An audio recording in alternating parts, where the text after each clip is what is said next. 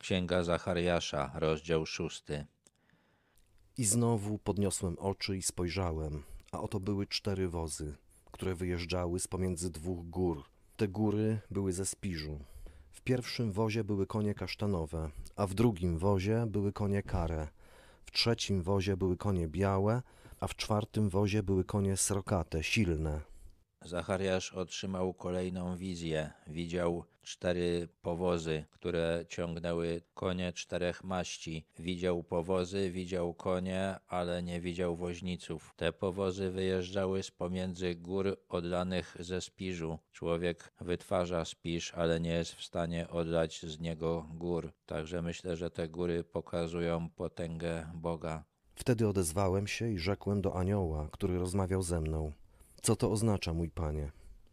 Odpowiedział anioł i rzekł do mnie: Stawiwszy się przed panem całej ziemi, wyruszają w cztery strony nieba. Z tego tłumaczenia nie można się dowiedzieć, kto wyrusza, kto powozi tymi rydwanami, ale w tekście hebrajskim jest słowo, które można przetłumaczyć jako wiatry albo jako duchy. Bóg wysyła na tych rydwanach swoich aniołów, którzy mają wykonać jakieś zadania. Zostają wysłani na cztery strony świata, czyli Bóg poprzez te duchy będzie wpływał na cały świat. Konie kasztanowe wyruszają do krainy wschodniej Konie kare wyruszają do krainy północnej, białe wyruszają na zachód, srokate zaś wyruszają do krainy południowej. Każdy wiatr, czyli każdy duch otrzymał konkretne zadanie, przydzielono mu jakąś stronę świata. Silne konie rwały się do biegu, chcąc obejść ziemię. Wtedy rzekł: Jazda, objedźcie ziemię. I obiegły ziemię. Potem zawołał mnie i rzekł do mnie: Spójrz, te, które jadą do krainy północnej, uspokoiły ducha Pana w krainie północnej. Te wiatry, czyli duchy, przystąpiły do wykonywania zadań na polecenie anioła, który rozmawiał z Zachariaszem. Ten duch jadący na rydwanie ciągnionym przez srokate konie najszybciej wykonał swoje zadanie, bo Zachariasz zapisał, że już wrócił. Te konie, które jechały do krainy północnej, poruszały się wolniej, ale to, co się miało stać na północy, przyciągało największą uwagę anioła, który tłumaczył Zachariaszowi, co widzi. Te słowa, które tutaj zostały przetłumaczone jako uspokoiły ducha Pana w krainie północnej, można też przetłumaczyć jako sprawią, że duch mój spocznie w krainie północnej. Bóg będzie w jakiś szczególny sposób działał na północ od Izraela. Prawdopodobnie chodzi o Babilonię i Persję, czyli te kraje, które panowały nad ziemiami Izraela i od których zależało, co się będzie działo z Żydami, którzy powrócili do swojej ziemi. Ta wizja miała pewnie uspokoić Żydów, żeby wiedzieli o tym, iż Bóg panuje także nad tymi narodami, które wydają się panować nad nimi.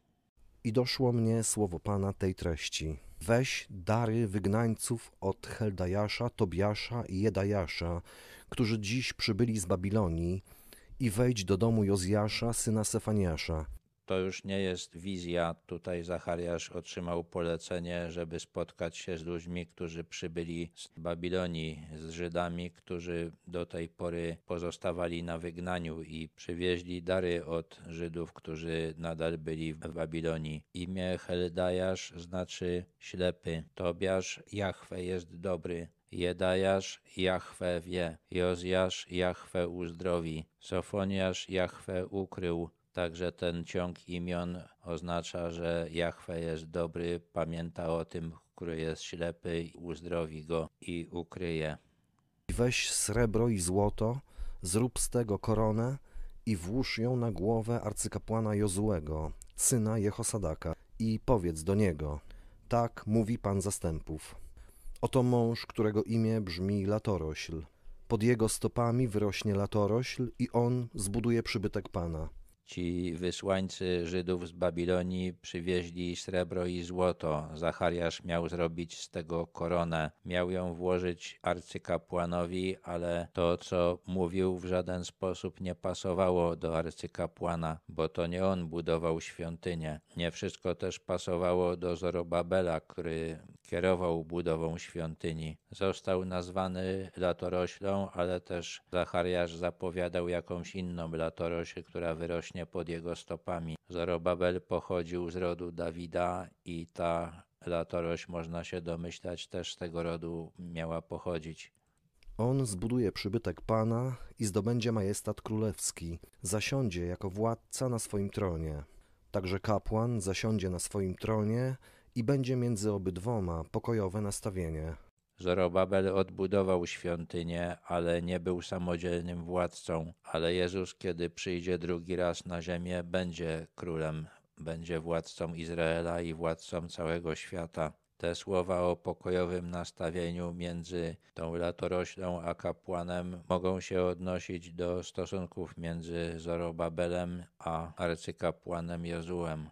A korona pozostanie w świątyni Pana na pamiątkę Heldajasza, Tobiasza, Jedajasza i Jozjasza, syna Sefaniasza. Korona pozostanie w świątyni, bo jeszcze długo nie będzie nikogo, kto mógłby ją nosić. Jeszcze długo Izrael nie będzie samodzielnym państwem. I przyjdą z dalekich stron i wezmą udział w budowie świątyni Pana. Tak poznacie, że Pan zastępów posłał mnie do was. A to się stanie, jeżeli naprawdę słuchać będziecie głosu Pana, waszego Boga. Na razie zadaniem Żydów jest odbudowanie świątyni i Zachariasz zapowiadał, że Bóg będzie pomagał im. Sprowadzi nawet ludzi z daleka, czyli prawdopodobnie nie Żydów, którzy też wezmą udział w tej pracy. Zachariasz był pewny, że to proroctwo się spełni i to będzie dla jego rodaków dowód, że rzeczywiście jest prorokiem Boga.